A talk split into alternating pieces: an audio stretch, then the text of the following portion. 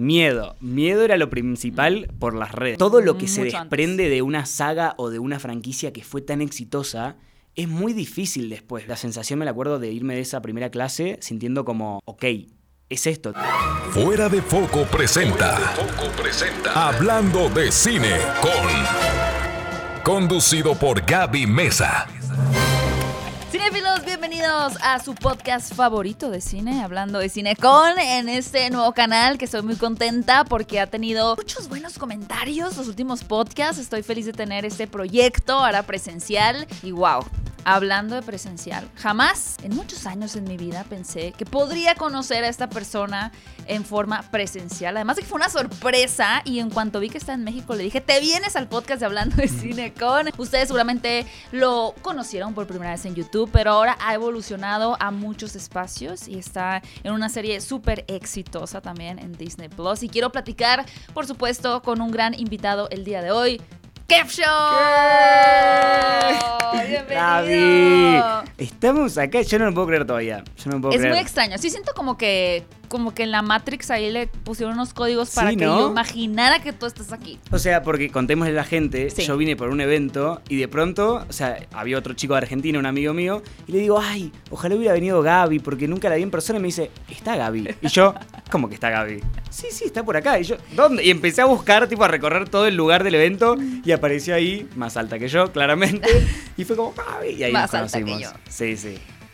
Tengo muchas cosas que hablar contigo, qué bárbaro. A ver, primero eso, qué raro es. La gente siempre cuando me conoce es como, ¡ay, eres alta! Y yo, pero ¿por qué piensan? Más bien, me- Yo me lo esperaba, porque el otro día creo que en Twitter pusiste en algún lado cuánto, ¿Cuánto medías y dije, ah, listo, ya me, ya me debía venir que era por acá.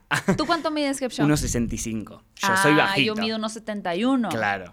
Pero no te ves, o sea, bueno, no sé, pero a mí la gente, o sea, lo que me llama la atención es el, no te ves alta, pero ¿cómo no me ver alta en mis videos? ¿Es porque Es estoy que- sentada, porque no hay referencia? No sé, es, es muy loco. Yo con los videos, bueno, yo tengo hasta el Rose Yourself donde es Me el enano de la falsa fama, tipo. tu Rose Yourself, yo viste para qué, porque me pasaba eso. Era, en persona era, ay, qué chiquito, ay, qué bajito. Era, basta, basta de esos comentarios.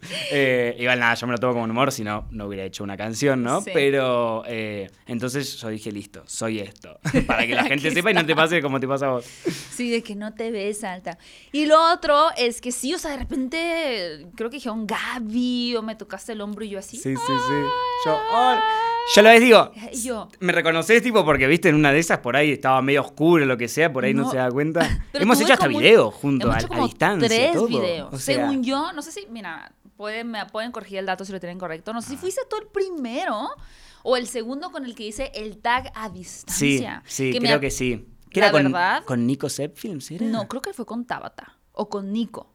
Con, sí. Con Tabata, ¿no? Creo que sí. Con sí. Tabata eh, Sí. de, de Chile. Un saludo a Tabata.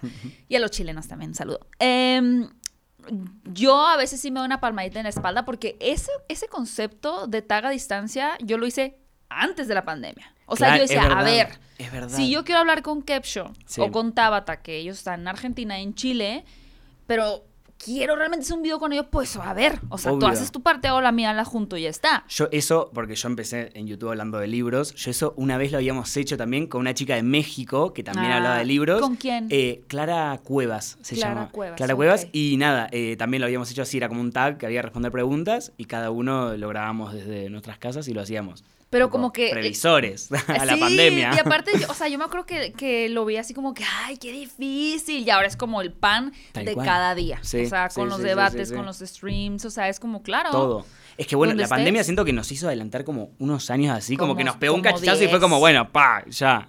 Ya Todos. háganlo. Eh, las clases online, todo. O sea, increíble fue el, el salto. Totalmente. Y, y bueno, pues veo a Kev Show y como que lo vi, así como que mi cerebro, ¿sabes? Como que se activó así. de que- Sí, sí, sí. O sea, eres Ah, claro, tú, pero fue como que, pero ¿cómo? ¿Pero en qué momento? Y yo que, ay, yo No, tenemos no. que vernos, por favor. Y sí, bueno, pues dijimos, hay que juntarnos, hay que hacer algo, ir a comer. Y bueno, El acá plan es irnos de qué a cenar. O sea, ese es el plan real. Y esto es mientras se baja el tráfico. Exacto. Vale, Sí, sí, no, el tráfico en México, yo, yo he venido varias veces a México, pero jamás lo había visto así. O sea, mucho. De, de pronto el GPS me decía, bueno, en 15 minutos estoy, yo llego bien. De pronto 25. Sí, bueno, ya no sí, llego no tan bien. De pronto 30 y... Bueno, a ver, ya. Dios. ¿No es así en Argentina? Eh, pasa que yo no ando tanto por el lado del centro, Ya. en los horarios que sé, pero creo que tan así como acá no. O O sea, igual creo que el peor tráfico que conocí fue en Bogotá. En Colombia es, es increíble. O sea, de que no se mueve. No, de hecho tienen ahí como algo que se llama pico y pala, creo, o algo así, que es, eh, pueden salir los días pares, las... Ah, claro, las placas. Aquí se llama no circula. ¿Ah, sí? Aquí es ¿Existe también? Pico y pala suena más bonito que no, no circula, claro, es como negativo. Allá no existe, por ejemplo, en Argentina. No, Eso. no. Pero eso es, eso es en Ciudad de México solo. Claro, en Buenos el- Aires El resto del país no. Tipo, eh, allá en ningún lado. Vámonos todos a Buenos Aires. Vamos todos para Buenos Aires. Hay mucha industria ahí, este, y quiero hablar un poquito también más adelante de, de lo que estás haciendo. Sí. ¿Qué tan fan eres del Señor de los Anillos? ¿Sabes qué? Yo siempre fui muy de Harry Potter. Fue Claro. como muy. O sea, cuando era chiquito había visto un poquito de la primera del Señor de los Anillos.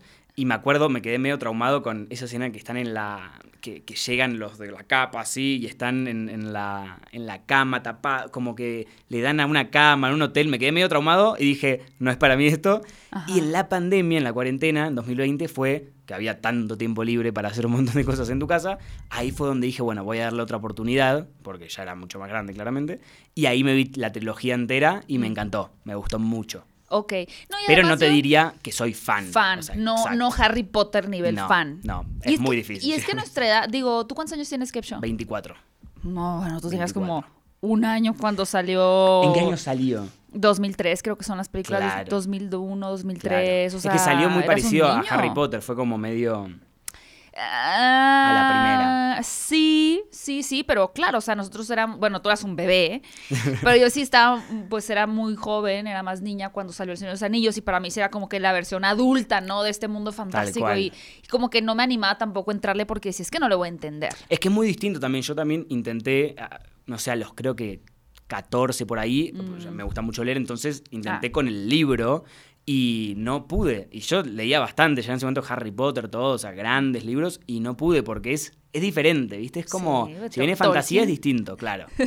Pero es increíble lo que hizo, son innegables. O sea. Claro. ¿Y qué te parecieron los dos primeros episodios? Me gustó, el segundo me gustó más que el primero. Me pasó que el primero, eh, al ser un- por ahí un poco más introductorio. Mm. Muy introductorio. Exacto. Por ahí se me hacía un poquito lento por momentos, pero el segundo, y de hecho yo venía, esto también es importante, venía de un vuelo de Sí. casi nueve horas. Jet lag. Claro, había llegado ese mismo día a las 7 de la mañana, había dormido tres horas en el, o sea, en el avión, después dos horas en el hotel y el evento de acá para allá, todo. Entonces estaba cansado. Entonces hubo algunos bostezos durante el primer capítulo. No, y sí, yo la verdad es que También. sí, ah, no voy a decir nombres, pero sí vi algunas personas de que, bueno, pues una, una- así rápido, una Sí, sí, sí, sí. No sé, como que no pasa nada. Sobre todo en el primer episodio. Es que de hecho, viste, vimos dos, para la gente que no sabe, vimos eh, dos seguidos. Sí. Entonces cuando venía el segundo yo estaba como, ay, siento que me voy a dormir, o sea, realmente, pero por lo cansado que estaba. Y lo contrario me pasó, con el segundo estaba Te así. despertó. Sí, estaba, o sea, me encantó. Así que ya quiero que salga ya.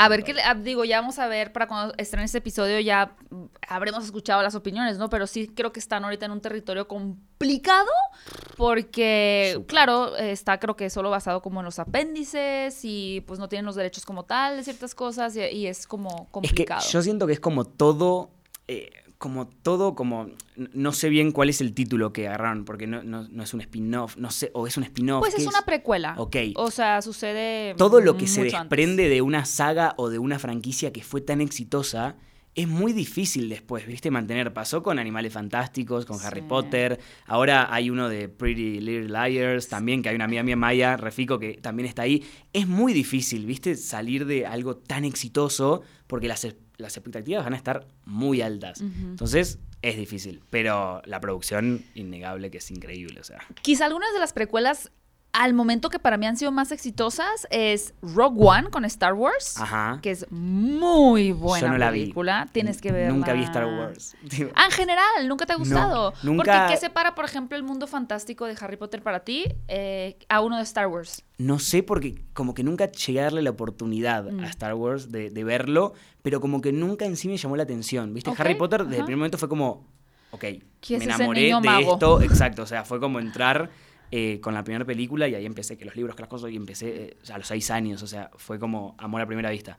Y con Star Wars como que nunca me llamó la atención. Y de hecho, poner en el parque fui, ahora que abrieron como toda esa parte. El de Los Ángeles. Sí, o sea, increíble. Mm. Eh, y ahí dije, hey, me gusta. Y tú, pero no sí, llegué". sí, pero sí, sí. no. Claro, exacto, exacto. Es como, ay, qué lindo, no quiero más. Es, como- es raro.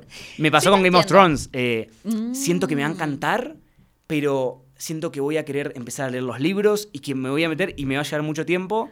Y digo, no, bueno. O sea, tú eres un fan Sí, que no se queda al mitad del camino, Mm. sino que se va así de completo. exacto. Y eso a veces es complicado, porque te ocupa mucho tiempo de, de tu vida después. ¿Viste? Claro. Y cuando ya trabajás, cuando ya tenés una vida, uno elige, ¿viste? Bueno, voy a...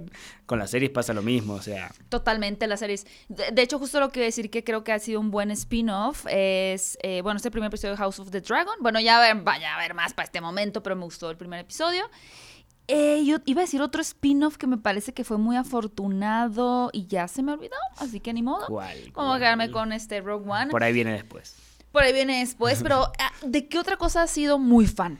Además de Eh, Harry Potter. Mm. De Marvel en general, pero sobre todo de X-Men. De X-Men, tipo, yo era, o sea, desde muy chiquito fue como un coso también, medio amor a primera vista y era... ¿Por la de- animación o por la película? No, por la película. Mm. Después pasó a la animación y empecé a descubrir obviamente todo. Eh, me pasó con Harry Potter con las pelis y que descubrí los libros. Pero con X-Men el, el tema de los poderes y mutantes y cosas. Mirá que hay muchas series y películas con poderes y con todo, pero nunca me pasó como con X-Men. O sea, Ajá. fue como increíble. Yo a mi papá lo obligaba a ver todo. O sea, todos mis primos a jugar a los poderes y a la todo. Era como extremo. ¿Cuál era tu poder? El de hielo, o sea, tres. Es como que tenía tres favoritos, que era. Storm, tipo el tema de- del clima, yo me ponía Sí. así y yo juraba que mis ojos se ponían Eran grises. blancos, Sí, claro, sí. exacto.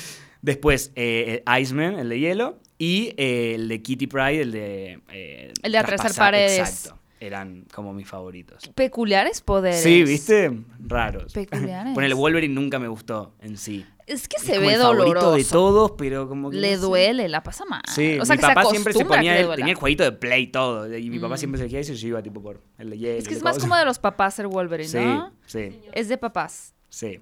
Pero tu papá también estaba muy joven, porque si tú estás enamorado de eso a los seis años, tu papá estaba joven Y también. mi papá, sí, o sea, sí, sí, sí, sí, 40 y algo tendría. Todavía podía ser súper fan. Pero Sí. este, este amor por la cosa geek fantástica nació de ti o había en tu familia como que un ambiente así medio No, de mí. 100%? Sí, sí, sí, sí. Sí, mi papá, o sea, si bien yo que sé, de chiquito era muy de leerme o de cosas, por ejemplo, con los libros que por ahí ahí, yo nunca, yo hace poco como que me di cuenta, ah, claro, o sea, a mí me leían mucho cuando era chiquito, Mm, entonces cuentos. eso tiene que ver también.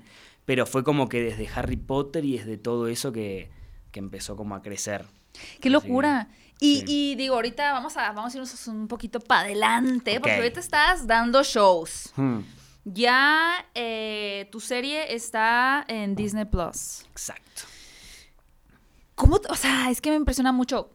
¿Cómo te cambió la vida de estar de lleno, en cierto sentido, en YouTube, haciendo cos- cosas también que ahorita vamos a platicar, Sí. pero ahora sí como que realmente estar en un auditorio con más de 3.000 personas dando un show de una serie de Disney? Es, es una locura porque eh, es como que siempre fue mi sueño. Yo empecé a actuar a los 15, eh, pero desde más chiquito siempre fue como el sueño de, de estar en, en las series así Y de... por Harry Potter también, ¿no? Sí, no, y, y allá hay, hay una mujer que se llama Cris Morena, que tipo tiene eh, muy conocidas, que fueron después, bueno, Rebelde, RBD, salió de Rebelde Way, que es de Cris Morena, claro, bueno. sí. Eh, entonces era como el sueño siempre ay, de estar en ese tipo de cosas. Y después aparecieron las de Disney y era como uh, Disney.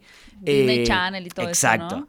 Y, pero bueno, uno, viste, de ahí a- a- al sueño a cumplirlo, uno nunca sabe bien qué va a pasar, pero obviamente siempre estaba en la cabeza. Eh, yo empiezo teatro todo y de pronto aparecen las redes. Yo era muy tímido. Yo de chico era muy tímido, pero a un nivel extremo. De hecho, mi mamá hace poquito me dice: Yo pensé que se te iba a complicar mucho todo. La vida. Claro, porque eras muy tímido. O sea, yo era como todo lo opuesto a mi hermana, que mi hermana No. es súper. Y yo era como todo así. O sea, tenías traumado. tus amiguitos, era como que un amiguito tenías Sí, en el colegio. Con suerte. O sea, Uno, sí, sí, sí. sí, Pero de pronto empiezo teatro, ahí me cambia la vida completamente, porque empiezo a, a soltarme más y todo. Y a los, al año siguiente arranco con YouTube. Pero arrancó con libros, contando Ujú. de libros y en un terreno que me sentía más cómodo. ¿Cuál fue tu primer eh, review del libro? ¿Te Eh, acuerdas? Maze Runner. Ah, Maze Runner. Sí, ok. exacto. Pero antes ah, hubo otro video, tres años antes de empezar Ok. teatro y todo, que yo traté de ir por la comedia, que fue lo que vino después, ¿no? En mi, en- como en mi carrera de YouTube. Pero bueno, salió bien. Porque era muy tímido, era como que no, no, no funcionaba. Entonces, ¿Lo tienes todo ese video? sí, está en oculto. Claro, Sí, pero sí, tú sí. lo tienes. Sí, y de hecho hice hasta un video reaccionando hace un tiempo, unos años. A tu video. Oye, me voy un poquito para atrás a lo que acabas de decir, pero eh, ¿a qué edad estudiaste teatro? A los, A los 15 empecé, exacto. Empezaste a estudiar teatro. Y, y tomar esa decisión, convencer a tu familia un poquito que querías estudiar teatro o lo veían como que, ah, bueno, como la natación o algo así, que Ex- pues teatro, ¿no? Yo- bueno, de hecho hice, hice natación, hice También todo. natación. Exacto, sí, porque me llevaban, porque deportes nunca me gustó. Y sí, cuando les dije que quería estudiar teatro, eh, se lo tomaron súper bien, la verdad. O sea, fue como, sí, eran como un taller, viste, adolescentes, todos yendo ahí como a, a- a las clases. Eh, y eso me reayudó, porque imagínate, por ahí si no hubiera tenido el apoyo de ellos, no hubiera empezado. Y, Sí, porque literal, te tienen que llevar tus papás obvio, a las clases. obvio. Y pagarte la, la matrícula, todo, o sea. Sí, no es como que Eh, pero bueno, yo tuve el apoyo de ellos por suerte y, y eso hizo la diferencia en todo. Y en YouTube también, por ejemplo, en YouTube, o sea, con el hecho de, de ayudarme a cambiar la compu o a la cámara para ir mejorando. Desde el primer momento, y estamos hablando de 2014, o sea, un momento donde no, casi que no existía No, nada. o sea, no existía no marca, no existía nada. O sea, no sabías que uno podía llegar a, a convertirse en un trabajo. Por supuesto. eh, sí, el término influencer todavía no existía en No 2014. existía. Es un tema Instagram más casi no existía, o sea, muy poca gente usaba Instagram, o sea. y era para subir fotos, fotos, o sea, Exacto. fotos como más artísticas Sí, todavía. era otro mundo, realmente era otro mundo en lo que es digital. Entonces que ellos me hayan ayudado y apoyado es, es un montón porque es como nada. Bueno, sí, sí. Entonces, No como que naturalmente entraste a teatro y, digo, pudiste haber, como dices, eras muy tímido, pudiste haber Sí. dicho, no, o sea, tal vez está esta ilusión en mi cabeza de las series y los actores y el mundo, pero ya que realmente tengo que Exacto. jugar a ser alguien más, ya no soy tan cómodo. ¿Te acuerdas cómo fue? Yo, yo por ejemplo, estudié teatro también un tiempo en la prepa, me acuerdo perfectamente de lo primero que me pusieron a hacer. Yo dije, también, sí, sí. ¿Cuál, cuál fue tu qué, qué te pusieron a hacer? ¿Cuál fue tu sentimiento? Eh, er- era como un, o sea, viste, las clases de teatro empiezan por unos ejercicios medio raros, Sí, de caminar, muy- muy de- raros. todo eso, muy gracioso. Pero después pasábamos a la- al momento de la improvisación. Eh, Ajá. entonces improvisamos como, como una cosa de unos piratas con no sé qué, de un tesoro y una cosa así. Y me acuerdo de irme, la sensación me la acuerdo de irme de esa primera clase sintiendo como, ok, es esto, tipo, me encanta. O sea, realmente todos los chicos, las chicas que estaban en la clase eran muy buena onda. eh, Viste como que te sentís muy cómodo en un ambiente. sí. Y dije, ok, eh, es por acá. Y ahí estuve dos años estudiando teatro con, en ese mismo lugar.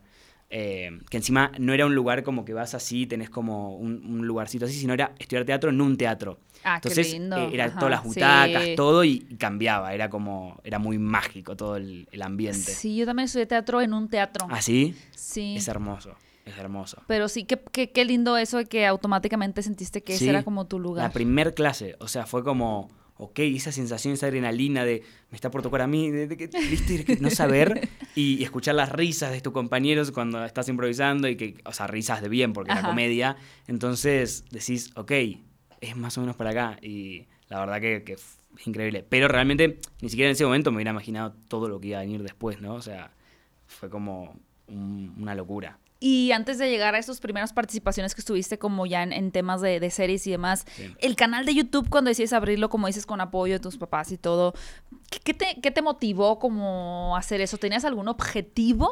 Sí, o sea, en parte, el que siempre digo, que es como el que uno queda El bien, y es en parte eh, la eh, verdad, ¿no? Porque hay varias verdades. Eh, uno era sí. comunicar y, y encontrar gente que le guste también leer como a mí los mismos libros, que más que nada literatura juvenil por ahí Ajá. y todo ese estilo. Y por otro lado, yo veía muchos booktubers de México, eh, Mm. a Raiza, a Rebeles, a Alberto Villarreal, a Fabio Orozco, bueno. Entonces yo veía que a ellos, las editoriales, Les obviamente libros. Exacto. obviamente México siempre está como en YouTube y en todo como más avanzado y va llegando Mm. después. Entonces yo veía, wow, les mandan libros. Y ellos, viste, hacían videos, book haul, tipo, mostrando, y me mandaron esto y esto y esto y esto. Y yo tipo estaba así, como que les mandan tantos libros. Y allá, claro, no, recién estaban empezando a aparecer los primeros booktubers y dije, ok, también me gusta, esa, estaría bueno como un objetivo que en algún momento me llegue a pasar. El primero era encontrar gente que le guste lo mismo que a mí. Y después empezó a llegar. No me olvido más la primera vez que se contactó una editorial a decirme, te mandamos estos libros y me mandaron tres libros. ¿Y eran buenos libros? Eh, sí. Ah, sí, sí. O sea, eran como, viste, nuevos. O sea, había uno que estaba bueno y los otros... mm. Que luego eso es lo que uno no ve cuando ese tema de, de los... Exacto. Bueno, sobre todo, por ejemplo, a mí si me mandan una mochila, pues no tengo que hacer una crítica de la mochila, ¿no? Tal Pero cual. de pronto te mandan a ver una película a otro lado del mundo y... Sí, sí, no sí. buena la película es como, uy, o sea, es doloroso ¿Qué como, pero pues ni... Pues en mi caso, pues ni modo que está mala. O sea, Obvio. pero te Es que- duele y eso un también uno lo, lo va aprendiendo con el tiempo, ¿viste? Sí. O sea, que también tenés una comunidad, que, o sea, tenés que Claro. decir. Pero al principio por ahí sí te sentís un poco como, ay, no, bueno, tengo que decir que más o menos que estuvo buena, que por, viste, miedo a que no sé. Eh, yo también en ese momento tenía 17 años, entonces era como. estaba súper Tipo, joven. ¿viste? No, no, no.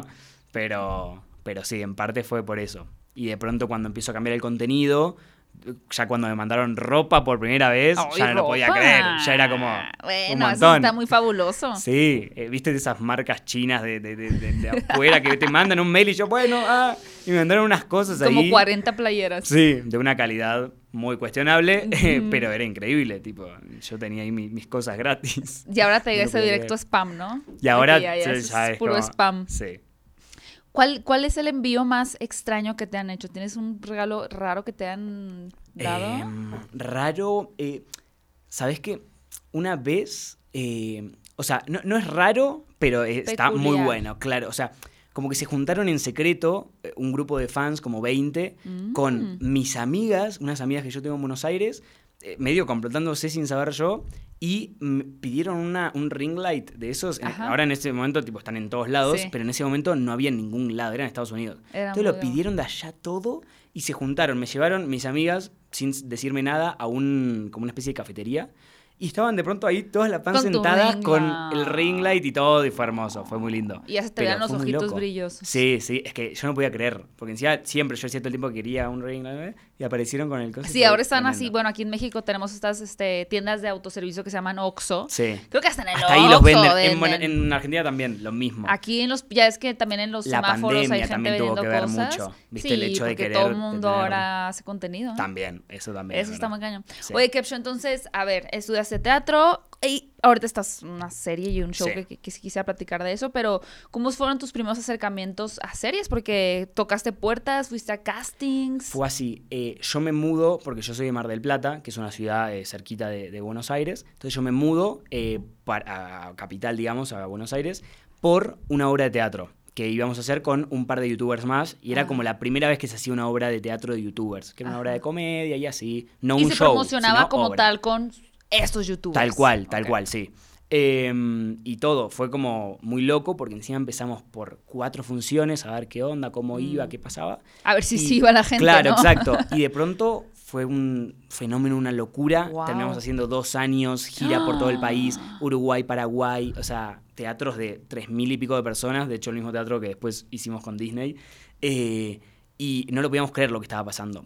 Y ahí fue cuando yo me quedo a vivir en Buenos Aires. Ok, porque nada, teníamos que claro. hacer gira, estábamos a full. Ensayos y todo. Exacto.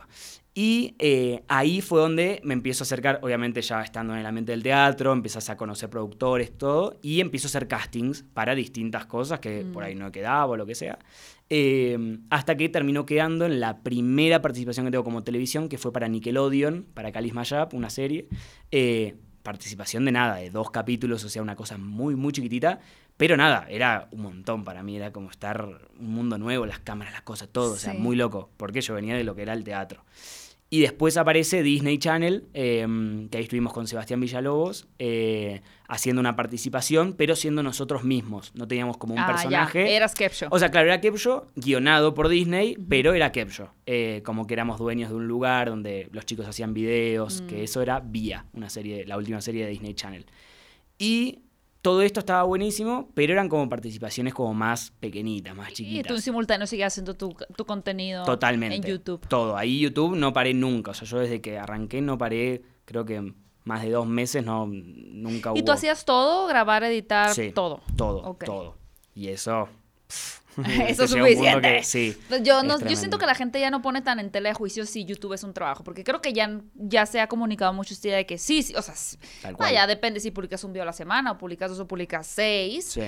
pero sí es un trabajo que te puede tomar. Y, y creo que también, por ejemplo, con TikTok, que eso ayudó mucho, eh, la gente ya sabe un poco más lo que es hacer un video, por ahí poner a editarlo. Obviamente no es lo mismo que YouTube. Yo siento que YouTube es mucho más difícil y lleva mucho Sí, más trabajo, pero elaborado. Como que un poquito, viste, ven la cantidad de veces que hay que repetir las cosas, la cantidad, viste, cómo hacer un sketch, cómo hacer. Es como que se empieza a tomar Ah. un poco más la, la dimensión de lo que significa redes. Mm, qué buen punto tienes. Sí, porque antes, por ejemplo, el concepto de editar un video, creo que para muchas personas que no sabían editar Total. era como, ¿cómo? O sea, ¿cómo haces de que estés aquí y luego estás afuera? O sea, ¿cómo? Imposible. Y ahora como, se entiende la herramienta, se apropia Sí. de una forma más fácil, pero es, ah, ok, esto lo hice una vez en un video de 14 segundos, un minuto, ahora hazlo por 10 minutos, Exacto. todos los días, con No. imágenes y tal. Es como, ah, ok, como que sí, Sí. es cierto, y se hizo más Es, conciencia. es complicado, pero, pero bueno, o sea, no sé, es, está bueno también de alguna manera, ¿viste? Como que por el- ahora TikTok cada vez va más, más, actualiza y podés editar todo desde la misma aplicación, ¿viste? Que cada vez tiene como Sí, más... el CapCut es sí, muy bueno, ¿eh? exacto. Es Bueno, como que metieron. CapCut, pero adentro de TikTok Sí, ahora. o sea, adentro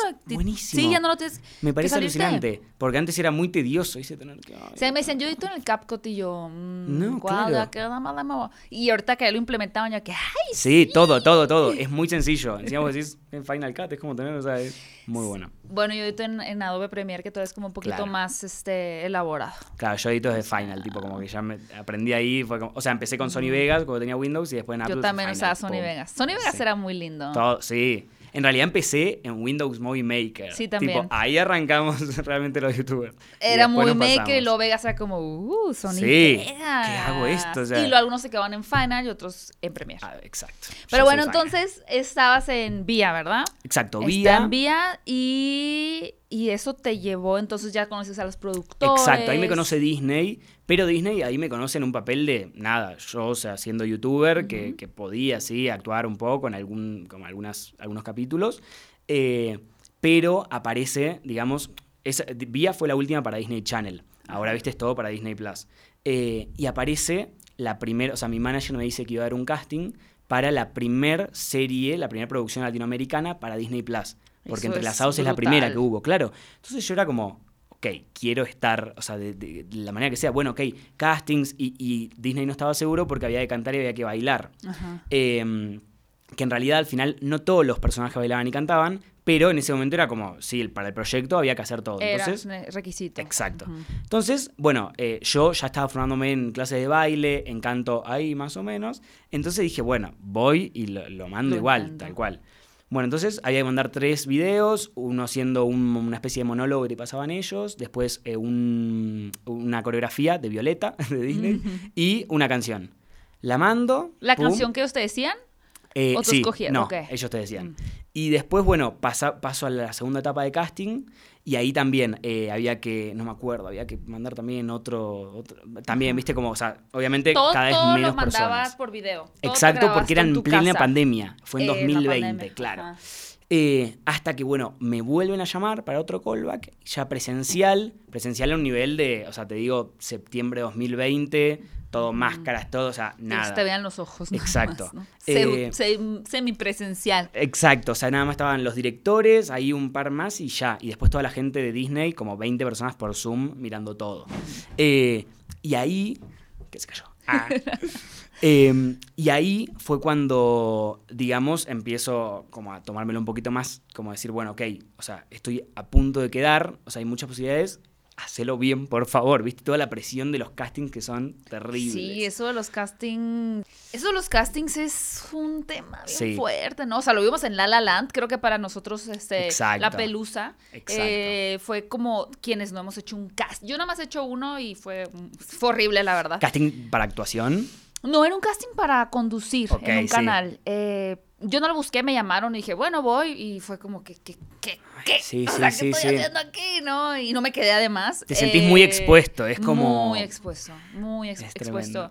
Y La La Land creo que dejó muy en claro como en esta escena donde eh, está mm, Emma Stone, va y, y ve que todas son como una versión Ay, sí, diferente sí, sí, de sí, sí, sí, ella.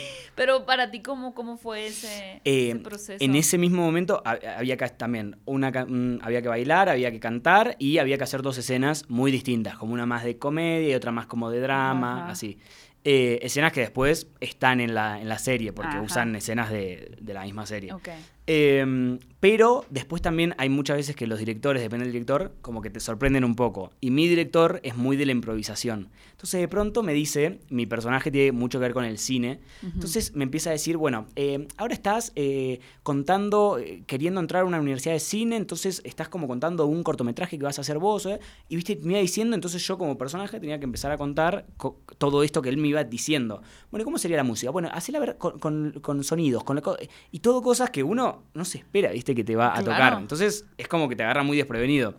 Bueno, me voy de ese casting, eh, yo me sentí bien, o sea, como que me fui, bien. sí, contento, como me gustó lo que había. Eso, eso es muy importante, Súper. porque irte con porque no dije, Súper. porque no hice, Sí. quedarte atorado en el pasado es lo peor. Es que uno con los castings eh, es soltar lo que tiene que hacer. O sea, haces el casting y después, listo, bueno, eh, seguí con tu vida, lo que sea. Si tiene que ser, te llaman, pero lo peor es estar pensando todo el tiempo, "Ay, Claro. no me llaman, no me llaman", porque por ahí, por ahí no depende de vos, por ahí lo hiciste bien, pero no das con el physic to roll. Pero por por ahora ahí- tú sabes eso, me imagino que es porque antes sí te quedas atorado. ahí. Obvio, obviamente. Sí, Eh, sí, fue, sí. fue muchos consejos de mucha gente, ¿viste? Lo mismo pasa con las escenas. Una vez que haces la escena, bueno, listo, soltá la escena por ahí. Ay, no, no me gustó lo que hice. Bueno, no, soltá la escena porque ya está. Tipo, si dijeron ok, es porque estaba ok. O sea, si no, no, no van a hacer algo desastroso. Menos Disney. Eh, entonces, bueno, a la semana me llama mi manager que me dice, no, acá estoy imprimiendo como si nada, estoy imprimiendo tu contrato de Disney. Y me sigue hablando y yo, ¿Cómo? ¿Qué contrato de Disney? ¿Viste? Porque yo digo, ¿qué será? ¿De alguna, no sé, de alguna Una campaña, campaña, exacto, sí. ¿viste? De Disney Plus. Eh, no, porque quedaste, me dice. Y yo, ¿qué? O sea, ¿qué? Pero O sea, intencionalmente lo hizo así. como, Obvio, ay. obvio, obvio. tipo ella diciéndome, para ver yo qué hacía. Eh, entonces nada, ahí llamo a mis papás por videollamada, Ah, mi mamá llora, mi todo. Y, y ahí fue donde empezó como todo el, el caminito por, Ay, La aventura. Sí, yo tenía mucha presión porque era, más allá de que era como la primera vez que tenía como un personaje, que era Sí. algo más protagónico, todo, era la primera producción latinoamericana para Disney Plus. Entonces era como una mochila que yo digo, lo tengo que hacer bien, o sea, están confiando en mí, están todo. Eh, y bueno, por suerte eh, salió bien. Al principio lo sufrí un poquito porque la cabeza es tremenda. Sí, la mente. es tremendo. Yo todo el tiempo sentía que cada escena era como, no, fue horrible, no, fue Mm. horrible, no, fue horrible, fue horrible. Y al final no, al final la verdad que la gente tuvo un- como una respuesta muy buena. O sea, eh, así que muy contento. Los ¿Cómo? de Disney mismo, o sea, como muy... Estaban verdad, felices. Muy, muy contentos. Y en redes sociales, por ejemplo, estabas. ¿Cómo te sentías más bien de decir, ya se va a lanzar? ¿Te bloqueaste de no quiero saber nada? ¿O fue estar así viendo Twitter? O sea, ¿cómo fue tu Em, experiencia? Miedo. Miedo era lo principal por las redes más que nada. Sí. Porque obviamente uno viniendo de redes, Y la gente te conocía. Exacto, sabes que van a estar mirándote mucho más a ver qué haces, Claro. ¿entendés? Pero eh, me sorprendí, me sorprendí porque la gente le gustó mucho lo que hice y eso, o sea, no me lo esperaba, ¿viste? Uno por ahí dice, no, no, van a criticar todo, no, va a ser un desastre. Y la gente le gustaba mucho, le gustaba mucho el personaje, le gustaba... mi- Félix, que es mi personaje, tiene una cosa muy... eh, que es muy querible. Entonces, Tú también eres muy querible. vos también, Eres súper querible. No, tú más. Pero- tú no, sí- pero- No, tú no. No, tú- eres Ah. muy querible. Eh, pero lo que tenía es eso, ¿viste? Hay personajes en una serie que, que son más queribles que otros. El personaje Sí. mío, yo cuando lo empiezo a leer, digo, es genial este personaje, Mm. ¿entendés? Porque tiene cosas muy graciosas, como momentos, ¿viste? Así. Es ese personaje y otro de una chica que está en el pasado, porque hay viajes en el tiempo en la serie. Eh, son como los dos personajes como más graciosos y más así. Entonces, por ese lado, había como algo ganado, Ya. pero había que hacerlo bien también. Eh, y a la gente le gustó mucho. O sea, fue como que, como que salió bien dentro de todo. Qué increíble. Sí. Qué Sí, increíble, sí, o sea que...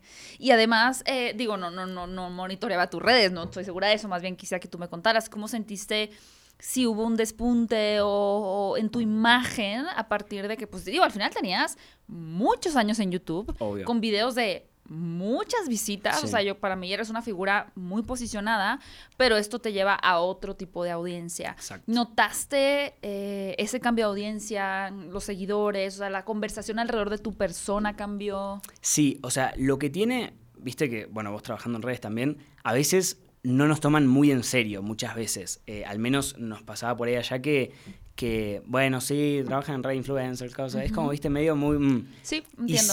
es como, eh, depende mucho también el ámbito, lo que sea, pero a- al menos pasa así. Eh, hasta que uno por ahí se va ganando un lugar. Es distinto medio también lo que hacemos nosotros, pero vos en el cine con tus entrevistas es más como de periodismo. Eh, sí. Lo nuestro es como otra cosa, ¿viste? Es como más de, bueno, blogs o cosas así. Sí, como que lo Eh, ves más como que estás jugando, ¿no? Exacto. Estás jugando. Entonces es difícil que te tomen en serio. Sí. Y sí noté un poco un cambio en, en, entre comillas, el prestigio o algo así de actuar en algo de Disney, en, en algo tan importante, en una producción así, eh, con otros colegas, con, viste, es como otra posición. Podés tener por ahí videos con, no sé, 10 millones de vistas o lo que sea, pero es como, ah, mira lo que está haciendo, ¿viste? Es Sí, como- pero sigue siendo un poco así de sí, pero cualquiera lo podría hacer. eh, en, en YouTube, en digamos. YouTube. Exacto. Y ya en actuación es como, ah, ok, no. Exacto. Esto ya no cualquiera podría llegar a Disney, Sí. hacer un casting de Disney, quedarse en el casting y hacerlo bien. Tal o sea, cual. ya hay una un puente más Sí. amplio, ¿no? Sí, con todo, o sea, uno lo empieza a notar con los pares, con las marcas, con todo, es como, eh, como una diferencia. Y en cuestión audiencia, sí, la serie salió en todo el mundo, entonces está, vos te metés en Disney Plus y, y podés ver, eh, ver mi voz en mandarín, en polaco. Ay, en- está o sea, Es una locura, en todo, italiano, francés, todo. Entonces sí es verdad que de pronto o sea, hay gente de India Me mandándote encanta. mensajes, Me o sea, de. Francia, de Italia, y eso es muy loco. O sea, cuando iban llegando las primeras veces de Rusia, o sea, era como, ¿qué? O sea, Ay, ¿qué está pasando? Claro. encriptados así. Sí. ¿Tienen la, la- como demográficamente los países que más los ven, aparte de Latinoamérica como tal? Eh, sí, ¿sabés qué? En Europa sé que pegó muy bien, pero había un lugar que no sé si era Japón o qué, que había como pegado. Corea, que para que había es como un sor- idol. se habían sorprendido, o sea, como el recibimiento. Lo que tiene la serie es que por ahí, eh, si bien es para todas las edades, por ahí pegó, obviamente es Disney, entonces es un poco, claro. niños, teen. Eh, entonces por ahí Instagram no usan mucho, por ahí van más para TikTok o viste esas cosas. Claro. Eh, pero sí, realmente es, es como lo más loco que tiene el proyecto. El hecho de llegar a tantos lugares que uno, o sea, por más que YouTube y todo es internacional, son lugares donde uno no llega Por porque supuesto. no estás doblado no, en tú no, tantos... vas, y tú no vas a doblar tus videos en mandarín. mandarín. No, lo- no, no está en los planes. Pero sí, eso es como de lo más loco. Y eso te llevó después además a dar los shows, que es un poquito ya conectado con tu experiencia en teatro, o sea, t- quizá ya pues te sientes cómodo, ya habías otro, eh, otro- hecho otros shows. Sí, sí y a la vez no. Porque, o sea, fue como un show en vivo, pero muy diferente, porque yo jamás había cantado y, y bailado en Y vivo. Eso de la cantada veo que te generaba mucho conflicto. Sí, sí, sí, sí, porque claro, obviamente yo había empezado a tomar clases ya desde que arranqué con Disney dije, bueno, tengo que empezar, tú, tú, tú, me empecé a formar, a formar, porque uno siempre tiene que estar formándose porque sirve Claro. para todo. Pero claro, a la hora de estar en vivo con 3.500 personas en un teatro y, y, viste, es como miedo, miedo, miedo. Yo de hecho, de hecho, esto no lo dije nunca, hice esos días con fiebre la- las, las funciones, No. porque no sé si eran los nervios o qué era, no era Claro. COVID porque me habían testeado, eh, pero me sentía muy mal, o sea, era como... Y, y no era algo, o sea, yo decía, no, no son los nervios, tipo, no puede ser porque yo Ya sentía que no estaba tan nervioso, claro. Y, y me desperté. Pero con- esa es tu mente, pero tu cuerpo está diciendo otra cosa. Exacto, exacto. Eh, pero bueno, no se notó. Yo como le decía a la gente después como, no, está, tenía 39. ¿Cómo? No, no se notó nada, no sé qué. Así que bueno, bien. Pero fue como todo un desafío hacerlo. Estuvo buenísimo. Que de hecho, bueno, va a estar en Disney Plus. Van a subirlo el, el especial. Ah, digamos, van a subir show. especial. Eso Sí, es sí, sí. increíble. Sí, súper. Encima, nosotros veníamos de grabar la segunda temporada. O sea, grabamos la segunda temporada, que todavía no salió, o sea, el, el año que viene. Y terminamos eso y arrancamos los ensayos para el show. Intensísimos los ensayos. eh, pero veníamos de estar grabando, por ejemplo, en a las 5 de la mañana en una azotea con ventiladores. O sea, es- estaba sucediendo simultáneamente la grabación de la segunda temporada con el show. Esperaron un poquito a terminar la segunda para arrancar con el show, pero, Bueno, pero sí. veníamos directamente de ahí. Entonces yo venía con la garganta, o sea, porque estábamos pleno invierno, ya te digo, unas, unas escenas de muchos efectos especiales, entonces mucho viento, Mm. cosas, o sea, de noche. Entonces fue como heavy, pero hermoso, o sea, muy contento porque realmente es lo que quise hacer siempre. Entonces... Ay, qué maravilloso. Sí, sí, sí, sí. Eh, es como, yo hice un video cuando termino de grabar la primera temporada y vuelvo a YouTube, a YouTube porque me había ido como cinco meses, eh, a- haciendo un video contando un poco por qué me había ido y esto de la serie, pero también contando de cómo... y tratando de dar un mensaje también para que se escuchen a, ellos mismos, ¿no? Porque a mí me pasaba que por ahí estaba generando contenido, lo que sea, bueno, porque sí, porque tengo que hacerlo, lo hago hace un montón de años, pero como que había perdido un poco el, viste, esa chispita Sí. que yo tenía a los 18, 19, eh, y que decía, ay, bueno, ideas, cosas, de pensar. Era como ya medio más máquina, ay, no, tengo que subir videos porque si no el algoritmo y la cosa, ¿viste? Sí, más como una parte, de- sí, sí, sí. E incluso un poco como pesado, en es- como dices, ¿no? El algoritmo y demás, porque... Tal cual. No lo estaba disfrutando como lo hacía antes.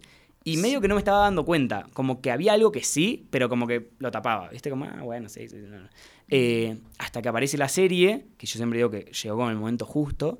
Eh, y ahí, estando en el set, eh, después de superar un poco todo esto de la cabeza que decía que lo hacía mal y todo, fue donde empecé a, a estar presente y decir, wow, o sea, esto está pasando, estoy viviendo esto, que es lo que siempre quise hacer, lo estoy disfrutando, me dieron hasta ganas de llorar un día en el set de, de la emoción de la de. Ah. claro, de decir, están cambiando todo, seteando para una escena, la próxima escena y yo Y estaba estoy así mirando aquí, todo ¿no? así. Claro, ¿viste esos momentos donde te sentís presente, presente? Así. Y no lo podía creer. Eh, entonces, como ese mensaje quise dar en ese video para decirles, escúchense qué es lo que quieren hacer, no hagan algo por hacerlo. Uno se dice te- muchas mentiras además también. Totalmente. Te engañás, o sea, te engañás a Y vos mismo. tú mismo te...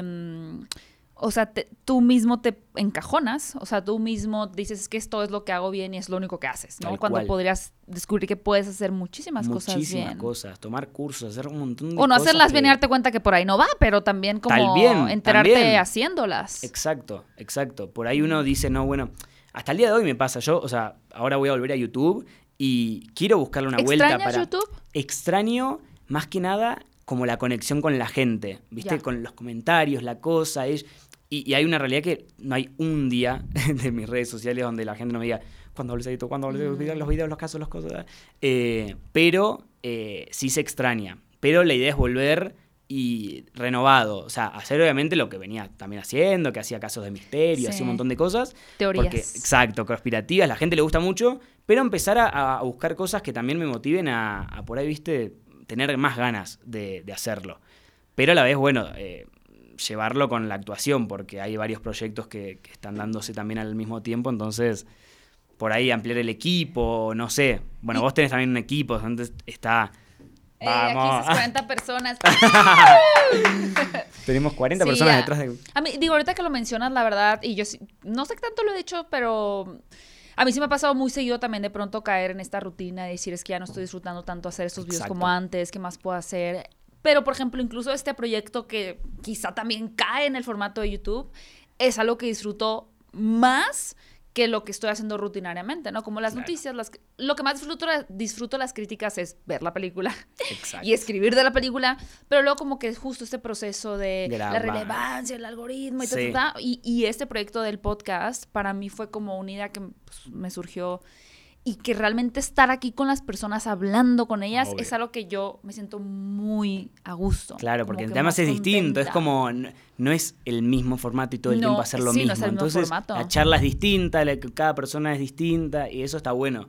Eh, pero bueno, pasa eso, ¿viste? Uno también tiene que darse cuenta y, y decir, bueno, ¿qué está pasando? ¿Qué puedo buscar? ¿Qué puedo cambiar para que no, no estancarme y, y empezar a, a- a pasarla mal? Porque por ahí... Emocionalmente, claro. Exacto, no, no lo estás disfrutando y hay algo que se va quedando adentro y por ahí lo guardás, lo guardás, lo guardás hasta llegar a un punto que ya, o sea, a mí me pasaba por ahí las últimas veces antes de la serie Ajá. que empecé, tipo decía, ay, no, tengo que grabar video, tengo, viste, como no tengo ganas, no quiero, o sea, no, pero tengo que, pero tengo que. Y yo creo que todo el tema del algoritmo y todo eso es lo que termina arruinando como toda la, la experiencia. Porque empezás a entrar en esa de, no, bueno, esto le fue mal, no, entonces no, no tengo que hacer esto, tengo que hacer lo Ujú. otro, tengo que... Y uno lo habla con muchos youtubers y les termina pasando a todos lo mismo Sí, de alguna manera. De acá, de Estados Unidos, eh, el otro día escuché el podcast de Emma Chamberlain, eh, también que mencionaba esta crisis de YouTube que estaba teniendo y que ella lo veía en un montón de otros. Y lo ves en algunos de, de Londres que, que eran súper famosos en 2014. Pásame ese podcast. Te lo voy a pasar. estaba escuchando. Es muy interesante, es muy interesante. Y yo no manejo tanto el inglés y lo entendí perfecto. Vos que, ¿sabes qué? Lo vas a entender todo. No, yo tampoco tanto. Y aún así Nah. quieres regresar a YouTube sí, por la parte de la conexión con la audiencia. la conexión de la audiencia y porque siento que toda la vida me encantó el audiovisual. Yo quería estudiar audiovisual, yo, o sea, me gusta mucho.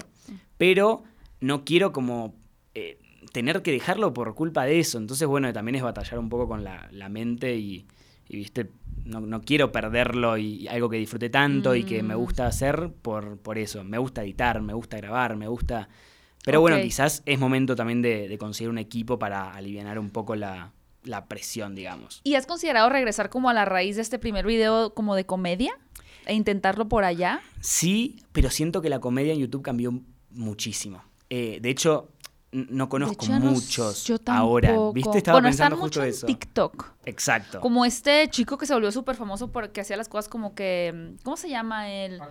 No, uno. Uy, Paco, no sé de dónde es él, no sé si es de. No, no sé. Inglés, creo que es, no sé. Ajá. Que salía un video, por ejemplo, de cómo tomarte una taza. Y hacía esto. Y él hacía como. Sí. Pero tiene que. Creo que ya es el número uno en Sí, sí, TikTok. sí, ¿eh? Mish, o Pero sea- aparte él evolucionó porque es como que, ay, pero ¿por qué? O sea, él realmente se puso las pilas así, elevó su producción como a un 500% y hace comedia muy, muy bien producida, ¿no? Ya, o sea, el ¿Sigue haciendo dijo, esto? ya o- no. ah, ok, No, hace otras no. cosas. No, Ah. hace una producción así 4K, o sea, es como no lo llevó a otro nivel, o sea, como que y es interesante porque, por ejemplo, yo yo me di cuenta que en TikTok a las personas les gusta mucho que hable de cuando conozco famosos. Sí. Con la pantalla verde así de que, ay, aquí ya está. Sí, a mí me ahí, mucho Y ahí me quedo, ¿no? Es como que aquí estoy bien. Exacto. Pero me pareció muy interesante que este chico dijo, no, a ver, me volví famoso por esto, me, me es fácil hacerlo, pero voy a llevarlo allá. a otro Exacto. nivel. Sí, sí, sí. Eso sí. me... Pero es cierto, en YouTube no Últimamente no viste la comedia, o sea, lo- los sketches que hacíamos antes, que era como lo que mejor es leí, cierto. por lo que más conocidos nos hicimos, que era, yo qué sé, tipos de personas, tipos de... Tipos eh, de cumpleaños, Exacto. tipos de trabajo. Que era tipo Tipos de ilimitado, tipos de fans, Bueno, tipos de... está ¿Qué parió? El canal de ¿Qué parió aquí en México Sí, y Enchufe TV. conozco. Pero siguen haciendo ese estilo también, sí. Hacen como sketch, viste, es como que... Según yo, sí. Antes era todos, Sí. o sea, éramos demasiados los que hacíamos comedia. Eh, y obviamente como Hasta cualquier... yo lo intenté. ¿Sí? Yo hice un video alguna vez que subí a los Necesito ver ese 16 video. años. No, ya no sé dónde está, donde ah, era tipo de audiciones como de American Idol. Y ya sabes que sale así la que canta Sí, sí, sí, fatal y tal. Lo subí, no le fue bien, así que lo... Bye. Dijiste, Pero al estoy hablando lado. del 2003. ¿Tres? No. Trece. No, no, no 2003. 13. 2000, no, 2003. 2006. Ok, ok. Sigue siendo Claro, claro, hace un montón. Sí. Que recién ahí estaban arrancando como todo lo que era... Porque en qué... En qué No había nadie todavía. ¿YouTube? ¿Cuándo empezó? ¿En 2000? 2006 más o menos, Ah, 2005. tremendo. No, no había nadie. Pionera, pionera. Sí, los, me grabé con mi cámara, lo capturé el videocassette, lo edité Para y vos, demás. Kaeli. Ah. no. Lo subí, pero en ese momento ni siquiera creo que, pues, no, o sea, estaba este video famoso de México de Edgar se cae. Ay, no lo conozco. O sea, y lo subí, creo que tengo como cinco vistas y yo, bueno, nadie lo va a ver, entonces lo Chao. quité. Es que sí, eh, y, y pasa con todo, son formatos que se terminan, eh, pum, ¿qué- qué- qué- ¿cuál es la palabra? Como agotando, o sea, sketch, después las bromas, bromas en la calle también, Mm. Sí, tum, te- se termina agotando y, de, y después ahora ves todo en TikTok, como toda la mezcla está todo en TikTok, como hay tanto, viste, te aparece todo. Igual son ciclos y podrías... Pero me parece muy interesante. A mí, a mí también, de hecho, con varios amigos míos que antes hacíamos eh, comedia en YouTube, lo hemos pensado, pero viste, también esta es, es, viste, ahora esto de la cultura del cringe y no sé qué, decir hasta qué punto, viste, hasta qué punto me pongo una, estoy actuando Sí, en Disney, sí, me pongo una peluca, viste, es como... Sí, sí, sí, te entiendo. Y ahí entra como esa cosa de... ¿Sería divertido? Sí, yo tenía un personaje súper famoso de la madre, que tipo, te hablo de hace muchos, muchos años, fue viral en Argentina. Ajá. Sería re divertido volver. En la cuarentena fue la última vez que lo hice. Mm. Tipo, la madre en cuarentena. Pero no sé. Este es cuando decís. Claro, pues Em, es parte de una, no necesariamente que sea malo o bueno, pero es una No. especie de maduración de tu Exacto, contenido. Y decir, etapas. bueno, ya no, etapas. Exacto. Etapas. Eh, me pasa lo mismo también con, con los libros o las películas. A veces me Mm. dan ganas, ¿viste? De decir, ay, hago un coso. Pero a la vez después digo, hago un coso, hago Me un encanta. video. No, Eh, lo del coso. hago un coso. eh, pero después digo, ay, no sé. Y bueno, ahí entra como la. Hazte de video reviews de películas también. Bueno, eh, yo he hecho de. Eh, bueno, de películas, cuando, era booktuber, hacía por ahí de, de libro a película y Ajá. hablaba de adaptaciones. O por ahí de alguna que otra serie he hablado. Eh, tenía una, también una sección de recomendaciones donde recomendaba una película, una serie, un canal de YouTube. ¿eh? Entonces, como que había. Todo ese, ese mundito estaba. Y de hecho es lo que más consumo en YouTube. O sea, tu canal, o sea, otros No, canales de cine de. México. Todos son de México encima. Todo Andrés, eh, eh, ¿cómo se llama? Eh, caja de películas. Es como todo, ¿viste? Contenido Sí, mexicano. Soy fan. Qué lindo, Kev Show. Y antes de terminar, que se nos ha pasado muy rápido el tiempo, ¿cuál ha sido la última película que realmente te impactó? O sea, que tú dijiste, wow, esto estuvo bueno.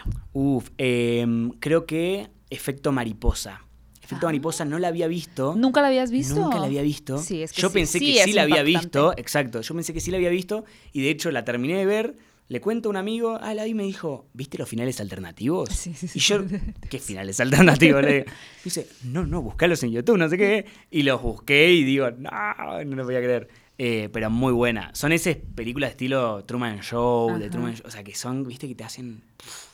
Eh, así que sí creo El- que esa pero es muy triste el efecto mariposa. Sí, termina muy triste. Termina todo mal. No, y hay uno de los finales alternativos que termina peor todavía, o sea, donde en ese que él, spoilers, ah, que él decide, Venga. viste, como no nacer directamente. Ajá. Sí, en el, en el, que se, se suicida con el cordón con el umbilical. cordón. Tremendo, yo me quedé así mirando. Que esa es como la versión del director, creo. Pero Es no me muy gustó. impactante sí, eso. no me gustó. Muy, muy triste. Ya de por sí es triste el final, ya que, que no quiera vivir, como heavy. ¿Y de series? De series, eh, ¿cuál fue la última? La última que vi, bueno, fue el spin-off, este- que no sé si es un spin-off, no sé bien Better cuál Call es el Saul? remake. No, el de Pretty Little Liars. Ah, Pretty yo escuché Liars. que estaba bueno. Eh, está bueno, es como una onda Halloween. ¿Dices que sale un una amiga tuya? Maya. Maya Refico Ah. es de Argentina, pero en realidad nació en Boston, entonces es americano-argentina. Mírala. Tiene un inglés increíble. Y ella ¿Y era que te protagonista. jale para allá? Sí, sería. Pasa que tengo que trabajar Maya, en por inglés. favor. Pasa que ella, su, su idioma prima Sí, es natal. el. Exacto. Eh, y ella era la protagonista de Calis Mayap. Ah, Eh, ya, por Entonces era como la reina de Nickelodeon. Y ahí de ahí la conozco. Caption, necesitas aprender inglés para que te vayas a Sí, triunfar. sí. ¿Qué superhéroe O te sea, gustaría ser? Uf, eh, y- Digo, ya estás triunfando, ¿no? Pero digo, triunfando también con los Yankees. Sí, alguno que, que ya existe. Doctor Strange lo amo. Mm. Yo como mi, mi top 3 es, pero desde antes de que sean como de pronto, ¿viste? Mainstream. Claro, Wanda, por ejemplo, yo Ah, la conozco de. X-Men, tipo, de, de- porque sale de los X-Men, es la hija de Magneto. Eh, entonces a Wanda desde el principio que apareció era como Wanda, Wanda, y todos era como... ¿Quién ¿Quién es? ¿Quién es? Sale? WandaVision y todos, ¡ay, Wanda, Wanda! sí, Ay, chao. Después Spider-Man, obviamente, eh, y Doctor Strange. Es como. Muchos de, de los que tienen más que nada poderes, ¿viste? Bueno, Spider-Man ahora tiene la cosita acá, pero Doctor Strange y Wanda es como muy de la magia. Muy mágico, sí, muy claro, muy Harry Potter. Exacto. ¿Y tu casa de Harry Potter? Slytherin. Ay, ¿por qué Verde. me- Siempre verde. Yo digo aquí que puros Slytherin, yo que no ¿Vos a venir sos? y está lleno. ¿De qué Ravenclaw. Bueno, yo es como mi segunda casa sería. Si tuviera que elegir una segunda. Cámbiate, cámbiate a Ravenclaw. Somos estoy más bien, lindos estoy bien. aquí. Todo verdecito, yo me quedo en Slytherin. Ay, ¡Capshaw! Lo Ay, No puedo creer que esto haya pasado, es muy raro. Tremendo, tremendo. Recomiéndame la una, Matrix recomiéndame una película, Capshaw. Uy, me agarraste desprevenido. Eh, una película. em, No importa que ya la haya visto, tú recomiéndamela. A ellos también. Sí. Y me gusta, una película que me gusta mucho es La ventaja de ser invisible. Con Emma. Watson. Siento que es una película muy linda. Hace mucho que tengo rato, hace mucho que ¿Que no tengo rato de tiempo, hace mucho que tengo ganas de volverla a ver. Bueno. Entonces, digo, Ram Miller ahora ya como que uno lo va a ver así sí. como que... Bueno. Pero, ¿qué es Logan. Lerman el otro? Logan Lerman, claro. Logan Lerman. Y Emma. Exacto. Gracias. Logan, bueno, hace poquito vi la de Brad Pitt, que aparece Logan Lerman también. Me Trem- sorprendió. No, es este... Ah, es el hijo, Lerman, sí, claro, es el que... Sí, con los no tatuajes. Aparece dos segundos, pero Tren bala. sí, Divertida. me gustó. Está me divertida, gustó. está divertida. Sí. Kepshow, ¿cómo te pueden seguir en tus redes sociales? ¿Dónde te pueden ver triunfando? Eh, Eh, bueno, Para que te sigan. eh, en Instagram, en TikTok, eh, aparece siempre así. Y después, obviamente, en Entrelazados. Está la primera temporada, 10 capítulos, viajes en el tiempo, comedia musical, de todo. Y se viene la segunda temporada. Así que estén atentos el año que viene. Ya que falta poquito, ya la grabamos. Excelente. Y como última pregunta, voy a subir este pedazo a TikTok. Ok. Así te lo anuncio. Ok. ¿Saldrías con un fan? Porque yo sé que quieren saber siempre los fans. Em, depende, depende Ah. del nivel de fanatismo. O sea, si es alguien que, yo que sé, ve mis videos como ahí, eh, cool. de ah, sí, te he Claro, visto. sí. Pero ya cuando es una fan que es como extremo, viste, que por ahí, eh, no sé, fotos y cosas pegados en... Lo pensaría. Todo depende, viste, por ahí conoces después a la persona y... El, el- el tema es que te humanicen, ¿viste? Por ahí a veces pasa eso que por ahí te tienen como muy, Muy arriba y es... No, sí. tipo, soy cualquier Igual. persona, claro. Eh, entonces yo diría que sí. O sea, tú sí piensas que eres digno para Emma Watson. Porque tú Obviamente. tienes los cosos pegados. Es- Es verdad, no, si Emma, si Emma viera todo lo que tengo en mis redes, que su saludo, que su cosa, todo, se- yo creo que dice, no, bye, tipo, me bloquea a todos lados. Seguridad, todo. Pero sí, soy digno de Emma Watson. Al menos conocerla, un abrazo, una foto, Así. un I love you. Ojalá un día trabajes con ella. Ay, sí, sí, sí. Me falta, bueno, me faltan, de, Harry Potter conocía a casi todos. Me faltan Daniel y me falta Emma. Híjole. A Rupert, a Tom, a Ivana, a todo. Cursando todo. Sí, manifesting. Fans manifesting. también, hay una posibilidad, nada más digo yo. Atención.